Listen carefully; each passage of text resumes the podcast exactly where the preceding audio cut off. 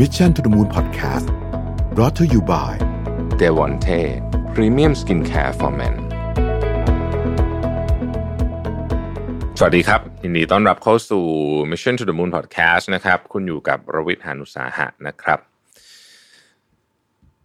ผ่านมาอีกหนึ่งปีนะฮะรวดเร็วจริง ๆ นะครับ ปีนี้เป็นปีที่โอ้โหดุเดือดมาก ๆ เลยนะฮะแล้วก็เออผมเชื่อว่าหลายท่านเนี่ยก็เตั้งหน้าตั้งตาเนาะสำหรับปีถัดไปนะฮะว่าจะมีอะไรที่ดีขึ้นบ้างนะครับ ก็หวังว่าทุกท่านจะจะมีเรื่องราวดีๆเกิดขึ้นสำหรับปีหน้านะฮะโอเค วันนี้จะมาชวนคุยเรื่องหนึ่งนะครับ ที่ผมคิดว่าเป็นเรื่องที่น่าสนใจเหมือนกันสำหรับคนที่กำลังทบทวนกลยุทธ์ต่าง ๆ ในการที่จะทำธุรกิจในปีนี้ แล้วก็ดูว่าปีหน้าจะทำอะไรเพิ่มเติมอะไรบ้างเนี่ยนะฮะ ก็อยากจะมาชวนคุยเรื่องแบรนด์หนึ่งซึ่งเป็นแบรนด์โปรดของผมเลยเพราะผมติดตามแบรนด์นี้มาตลอดนะฮะก็คือเงินติดล้อนั่นเองนะครับจริงๆต้องบอกว่าเงินติดล้อเนี่ยผมชอบมากอันหนึ่งมาตั้งแต่โฆษณานานมากแล้วของเขาปี 2016นะฮะห้าปีแล้วที่เขาบอกว่าเราไม่อยากให้คุณกลับมาหาเราอีกนะฮะอันนี่เป็นเป็นเป็นแท็กไลน์ของหนังโฆษณานั้น ซึ่งซึ่งมันฟังดูก็แปลกดีเพราะปกติเนี่ยธุรกิจส่วนใหญ่ไม่ใช่ธุรกิจส่วนใหญ่หรอกทุกธุรกิจอะอยากได้ลูกค้าที่กลับมาใช้บริการทั้งนั้นนะฮะเรามีลูกค้ามาครั้งหนึ่งแล้วเราก็อยากได้ลูกค้ากลับมาอีกถูกไหมฮะเป็นเรื่องธรรมดา แต่ว่าโฆษณานั้นอะของเงินติดล้อนะฮะบอกว่าเราไม่อยากให้คุณกลับมาอีกนะครับ ซึ่งฟังตอนแรกดูก็แอบอึ้งอยู่กันนะ เพราะว่าเอ๊ะทำไมถึงไม่อยากให้ลูกค้ากลับมาอีกนะครับ ผมก็เลยไปย้อนดูหนังโฆษณาอันอื่นของเงินติดล้อเนี่ย ก็พบว่า เออเขามีเขามีเรียกว่ามีอินไซต์แล้วก็มีประเด็นที่น่าสนใจนะฮะทำให้แต่ละตัวโฆษณาของเขาเนี่ยยอดวิวเยอะมากนะครับ ถ้าใครไปดูในในใน u t u b e นะฮะยอดวิวเยอะกว่าหนังโฆษณาปกติเยอะมาก นะฮะอย่างถ้าเรานึกถึงธุรกิจสินเชื่อทะเบียนรถยนต์เนี่ยเราก็คงนึกถึงโฆษณาที่อยากเชิญชวนให้คนมาใช้บริการเยอะๆใช่ไหมฮะแต่สำหรับสำหรับเงินติดล้อเนี่ยโฆษณาที่ชื่อว่าชีวิตใหม่เนี่ยแมสเซจไม่ใช่แบบนั้นนะครับ คือคร่าวๆเป็นอย่างนี้ห้าปีแล้วนะผมหลายท่านอาจจะนึกไม่ออกแล้วแต่ว่าผมจะเล่าให้ฟังเป็นอย่างนี้ มันเป็นเรื่องของผู้ชายคนหนึ่งเนี่ยนะฮะไปขอสินเชื่อทะเบียนรถยนต์นะครับ สิ่งที่เป็น voice over คือคือ เวลาพูดในในในโฆษณาเนี่ยที่ที่ไม่ได้ที่ไม่ได้เป็นคนพูดออกมาเนี่ยเขาจะเรียกว่า voice over บรรยายนะฮะผู้บรรยายเนี่ย พูดคือประโยคที่ว่า เราอยากให้คุณนั่งนิ่งๆ แล้วคิดว่าอะไรคือสิ่งที่เราอยากทำมากที่สุด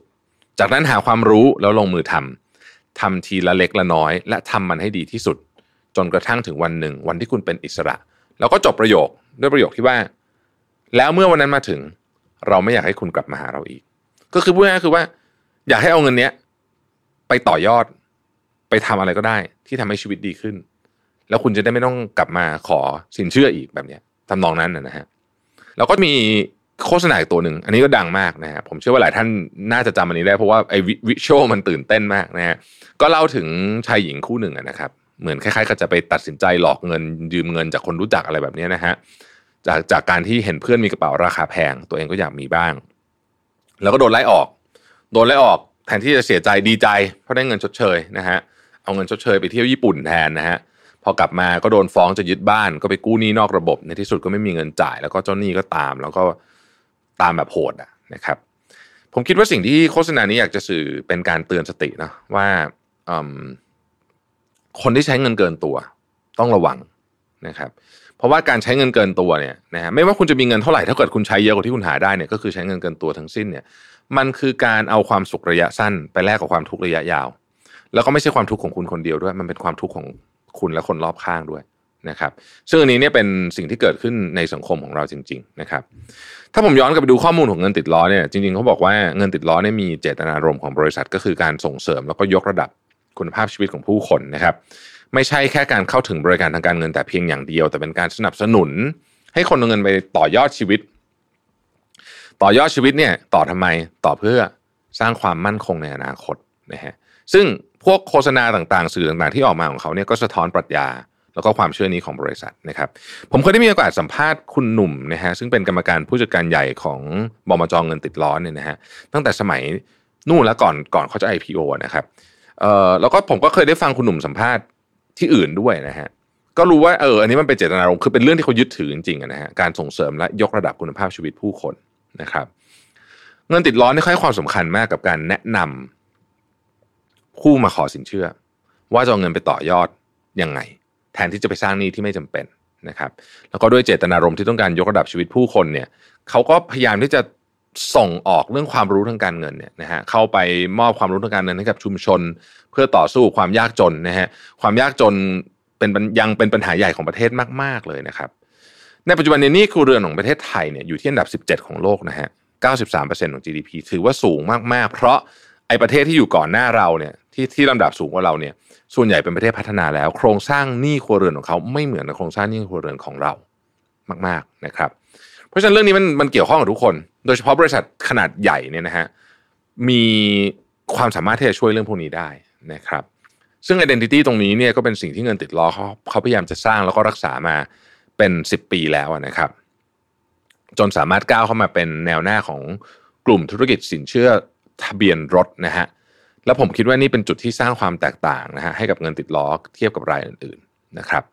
อย่างไรก็ดีเนี่ยเราก็ทราบกันดีว่า 2 ปีนี้นะฮะไม่ง่ายเลยสำหรับทุกธุรกิจนะครับไม่ว่าจะเป็นธุรกิจอะไรก็ตาม แล้วก็รวมถึงธุรกิจในอุตสาหกรรมสินเชื่อรถยนต์ด้วยนะครับเงินติดล้อเขาก็มียอดลดลงไปนะในช่วง quarter ที่ 2 ปี 2020นะฮะโควิดรอบแรกนะตอนนั้นก็หนักกันอยู่ แต่ก็ยังมีความตั้งใจนะฮะที่จะช่วยผู้คนให้ได้มากที่สุดนะครับผลกระทบจากโควิด -19 เนี่ยส่งผลกับกลุ่มคนทุกรายได้จริง ๆ แต่กลุ่มคนที่เป็นรายได้น้อยเนี่ยโดนค่อนข้างจะหนักที่สุดนะครับและกลุ่มคนที่เป็นรายได้น้อยเนี่ยก็คือกลุ่มลูกค้าสำคัญของเงินติดล้อด้วยนะครับเรียกว่าสาหัสกว่ากลุ่มคนอื่นๆ มากเลยทีเดียว พอสาหัสเรื่องการเงินเนี่ยก็มีแนวโน้มที่ต้องไปกู้เงินนอกระบบในช่วงโควิด แล้วก็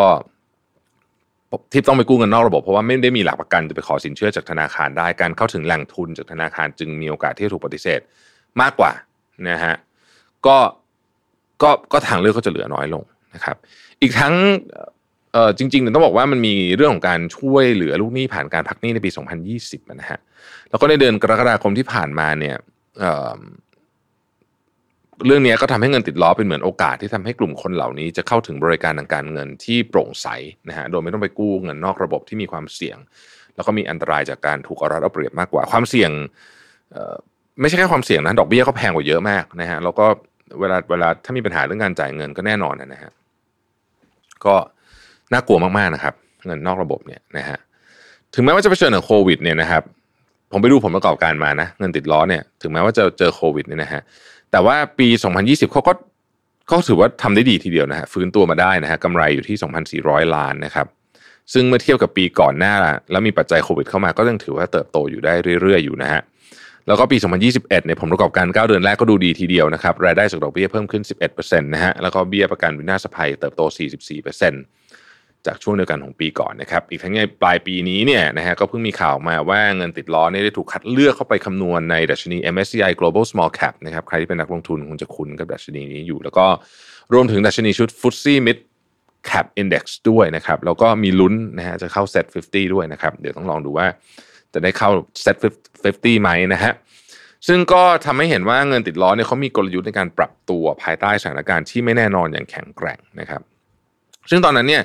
ได้มีโอกาสคุยกับคุณหนุ่มนะฮะเราก็พูดถึงเรื่องการปรับตัวเนี่ยคุณหนุ่มก็บอกว่าเออจริงเรื่องหนึ่งที่เงินติดล้อให้ความสำคัญมากคือเรื่องของเทคโนโลยีและนวัตกรรมนะครับ เพราะว่าเทคโนโลยีและนวัตกรรมเนี่ยจะทำให้บริษัทสามารถเข้าใกล้ชีวิตผู้คนได้มากขึ้นนะครับ แล้วเขาก็จับทางเรื่องนี้ได้เร็วนะฮะสองปีที่ผ่านมาเนี่ยผมคิดว่าเรื่องหนึ่งที่เราพูดถึงกันเยอะมากคือเรื่องของ Data นะครับซึ่งสำหรับธุรกิจสินเชื่อทะเบียนรถยนต์อย่างเงินติดล้อเนี่ยนะฮะ ก็ไม่ได้ให้ความสำคัญแค่เฉพาะเรื่องของวัฒนธรรมที่แข็งแรง หรือว่าทางปรัชญาในการดำเนินธุรกิจ การเอา Data มาใช้ก็สำคัญมากเช่นกันนะครับ Data เนี่ยใช้ตั้งแต่จัดเก็บข้อมูลนะครับจัดเก็บข้อมูลอย่างเดียวไม่พอนะข้อมูลต้องถูกนำมาวิเคราะห์นะครับวิเคราะห์ว่าพฤติกรรมลูกค้าเป็นยังไงทำไมถึงทำแบบนี้ พอเรารู้พฤติกรรมลูกค้า รู้ว่าตัดสินใจเพราะอะไรเนี่ยนะครับลงรายดีเทลแทบจะเป็นรายบุคคลเลยเนี่ยเราก็สามารถหยิบข้อมูลพวกนี้เนี่ยมาต่อยอดทำให้เกิดนวัตกรรม แล้วก็ตอบโจทย์ลูกค้ามากยิ่งขึ้นนะครับ และในการที่จะเข้าถึงลูกค้าทุกๆวัยเนี่ยนะฮะก็ก็จะต้องทำการเข้าถึงหลายแบบนะฮะเพราะว่าจริงๆการเข้าถึงลูกค้าทุกๆวัยก็เป็นการเพิ่มความเท่าเทียม แล้วก็โอกาสในการเข้าถึงสินเชื่อต่างๆ ซึ่งเป็นเจตนารมณ์ของบริษัทด้วยเนี่ยนะฮะเงินติดล้อเดี๋ยวนี้เขามีแอปพลิเคชันนะฮะให้บริการผ่านทางแอปพลิเคชัน แล้วก็เว็บไซต์ก็เช่นเดียวกันก็ยังมีนะครับตอบโจทย์กลุ่มคนเช่น กลุ่มที่เป็น digital savvy นะฮะที่คุ้นเคยกับโลกออนไลน์ หรือคนที่อาจจะอายุไม่ได้อยู่ในกลุ่มนี้แต่ว่า ใช้พวกแอปพลิเคชันถนัด เพราะว่าช่วงโควิดที่ผ่านมาจะได้มีโอกาสใช้บริการพวกนี้เยอะนะครับ แต่ในอีกทางหนึ่ง เขาก็ไม่ได้ลดสาขาลงนะฮะเออแต่กับเพิ่มสาขาขึ้นด้วยนะครับ ตอนนี้มี 1,260 สาขาแล้วนะครับ อนาคตก็จะมีแผนเพิ่มขึ้นอีกด้วยคำถามคือทำไมถึงเพิ่มสาขา เพราะว่าช่วงนี้เราอาจจะเห็นว่าคนที่ทำเกี่ยวกับเรื่องการเงินเนี่ยมักจะลดสาขาซะมากกว่า นะครับอย่างที่บอกนะฮะแม้ธุรกิจต้องปรับตัวให้ทันโลก แต่ก็จะลืมว่ากลุ่มลูกค้าของเราเป็นใครนะครับในกรณีของเงินติดล้อเนี่ยจะเป็นเรนจ์ของลูกค้าที่มีอายุกว้างนะฮะแต่ว่าจะเป็นกลุ่มที่มีรายได้น้อย รวมถึงผู้สูงอายุที่ยังไม่ค่อยคุ้นเคยกับอุปกรณ์ดิจิทัลสักเท่าไหร่นะครับดังนั้นสาขาเหล่านี้เป็นตัวแทนในการที่จะเข้าถึงกลุ่มคนที่อยู่ตามพื้นที่ต่างๆ จังหวัดต่างๆ นั่นเองนะครับซึ่งก็เป็นอีก point หนึ่งนะครับสำหรับธุรกิจที่ผมคิดว่า ต้องกลับมาดูจริงว่าลูกค้าของเราเป็นใคร เขามีความต้องการแบบไหนมีพฤติกรรมยังไง และ service อะไรที่เหมาะกับเขามากที่สุดนะครับแน่นอนฮะการปรับตัวเข้าสู่โลกดิจิทัลเป็นเรื่องสำคัญเราพูดเรื่องนี้ตลอด แต่ก็อย่าลืมความต้องการของกลุ่มลูกค้าเหล่านี้ด้วยเช่นกัน แต่ว่าถ้าถามถึงเรื่องนวัตกรรมเนี่ยเงินติดล้อก็ทำได้ดีนะครับ มากเลยในกลุ่มอุตสาหกรรมสินเชื่อประกันนะครับ ซึ่งผมไม่ได้พูดจากความคิดเห็นของตัวเองนะครับเพราะว่า ปีนี้เนี่ยเงินติดล้อเขาได้รางวัลถึง 16 รางวัล ด้านนวัตกรรม ด้านวัฒนธรรมองค์กร ด้านแบรนด์ ด้านการสื่อสารการตลาดจาก 9 เวทีชั้นนำทั้งระดับประเทศภูมิภาคและระดับโลกนะครับ ซึ่งก็ทำให้เห็นจริงๆฮะว่าการปรับตัวเข้าสู่การเป็นองค์กรดิจิทัลของเงินติดล้อเนี่ยได้รับการยอมรับระดับโลกจริง ๆ นะครับ ในเวทีต่างๆที่ผ่านมามีเวทีหนึ่งที่ได้รางวัลมากที่สุดก็คือเวที Retail Banker International Asia Trailblazer Award 2021 นะฮะก็กวาดมา 5 รางวัลด้านนวัตกรรมนะครับไม่ว่าจะเป็นรางวัล Best Retail Bank Thailand จากผลงานโดดเด่น ด้านการปรับใช้นวัตกรรมเพื่อขับเคลื่อน ธุรกิจให้เติบโตอย่างยั่งยืน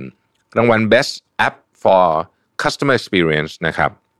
ที่เงินติดล้อเนี่ย ได้มีการลงทุนสร้างแอปพลิเคชันจนมียอดดาวน์โหลด และลงทะเบียนใช้จนถึงปัจจุบันเนี่ยประมาณ 5 0 0แสนรายนะฮะรวมถึงรางวัลอย่าง Best Application of Data Analytics นะครับจากการนำ Data มาปรับเพื่อตอบโจทย์ผู้ใช้บริการนะครับรางวัล Best Use of Machine Learning and Best Advertising Campaign นะครับจากการนำแชทบอทเข้ามาช่วยบริการลูกค้าได้ดีมากยิ่งขึ้น ผ่านทางช่องทาง Facebook Messenger ที่สามารถเพิ่มความพึงพอใจของลูกค้าได้ถึง 99%เลยทีเดียวนะครับ โดยฝั่งของประกันภัยก็เริ่มมีการเข้าสู่การเป็น InsurTech มากขึ้นนะฮะ โดยมีการเปิดตัว aggregator ซึ่งเป็นแพลตฟอร์มเสนอขายประกันออนไลน์นะครับด้วยเป้าหมายที่จะขยายธุรกิจให้มากขึ้นนั่นเอง ทั้งฝั่งของผู้เสนอขายเอง และตัวลูกค้าที่สามารถเข้าถึงได้ง่ายขึ้นนะครับโดยในเวทีอื่นๆเนี่ยรางวัลส่วนมากก็หนีไม่พ้นเรื่องของการนำ Data เข้ามาใช้ในองค์กรนะครับไม่ว่าจะเป็นรางวัล outstanding customer experience in digital sales strategy 2021 นะครับ แล้วก็ best use of data analytics for customer experience 2021 จากเวที Digital Customer Experience Award 2021 นะครับ โดย The Digital Banker นะครับ แล้วก็รางวัล Best in Future Intelligence Thailand 2021 จาก IDC Future Enterprise นะครับ แล้วก็รางวัล Best Digital Business Model Initiative slash Application in Thailand 2021 จาก The Asian Banker นะครับ รวมถึงยังมีรางวัลที่เกี่ยวข้องกับการยกระดับการให้บริการลูกค้าผ่านบัตรติดล้อนะครับ ซึ่งเป็นนวัตกรรมใหม่สำหรับกลุ่มลูกค้าและเราได้พูดไปในตอนต้นแล้วด้วยเนี่ยนะฮะยังมีรางวัลที่เกี่ยวกับการสร้างสรรค์โฆษณาเรื่องต่างๆนานาซึ่งอันนี้เป็นจุดเด่นของเขาเลยนะฮะทำโฆษณาได้ดีจริงๆนะครับแล้วก็สื่อสารข้อความแล้วก็สะท้อนความเป็นจริงของสังคมด้วยนะครับ ทั้งหมดทั้งมวลนี้ผมได้พูดถึงตั้งแต่โฆษณาที่ไม่เหมือนใครจากการแสดงเจตนารมณ์ผ่านประโยคที่ว่า เราไม่อยากให้คุณกลับมาหาเราอีก ที่สนับสนุนให้ผู้คนนั้นตระหนักถึงการใช้เงิน และนำเงินไปต่อยอด เพื่อที่จะเป็นอิสระจากวงจรนี้ รวมถึงโฆษณาที่สนับสนุนการไม่กู้ยืมเงินจนเกินตัวกับการทำอะไรที่ไม่จำเป็นนะครับ ทำให้ต้องไปอยู่ในวังวนของนี้ไม่จบไม่สิ้นเนี่ยนะฮะ โดยที่วัฒนธรรมและความเชื่อเหล่านี้เนี่ยปลูกฝังอยู่ในทุก ๆ การวางกลยุทธ์ของเงินติดล้อนะครับ ตั้งแต่การคัดเลือกพนักงานเข้ามา การมีส่วนร่วมในการรับผิดชอบต่อสังคมผ่านคำแนะนำและการให้ความรู้จนมาถึงการขับเคลื่อนองค์กรด้วยนวัตกรรมที่นึกถึงคนเป็นหลักนั่นเองนะครับภายในปีนี้หลังจากสถานการณ์ต่างๆดีขึ้นเนี่ยเชื่อว่าเงินติดล้อก็ยังคงเป็นที่น่าจับตามองว่าจะมีกลยุทธ์อะไรออกมา ต่อสู้กับการแข่งขันที่มากขึ้น ทั้งจากฝั่งแบงก์และนอนแบงก์นะครับรวมถึงการสร้างนวัตกรรมใหม่ ๆ ให้เราออกมาได้ดูกันอีกนะครับ ต้องมารอดูกันว่าจะเป็นยังไงบ้างนะครับ เชื่อว่าเป็นปีที่น่าตื่นเต้นมากๆเลยทีเดียว ขอบคุณที่ติดตาม Mission to the Moon นะครับแล้วพบกันใหม่ในวันพรุ่งนี้ สวัสดีครับ Mission to the Moon Podcast Presented by เดวอนเท Premium Skincare for Men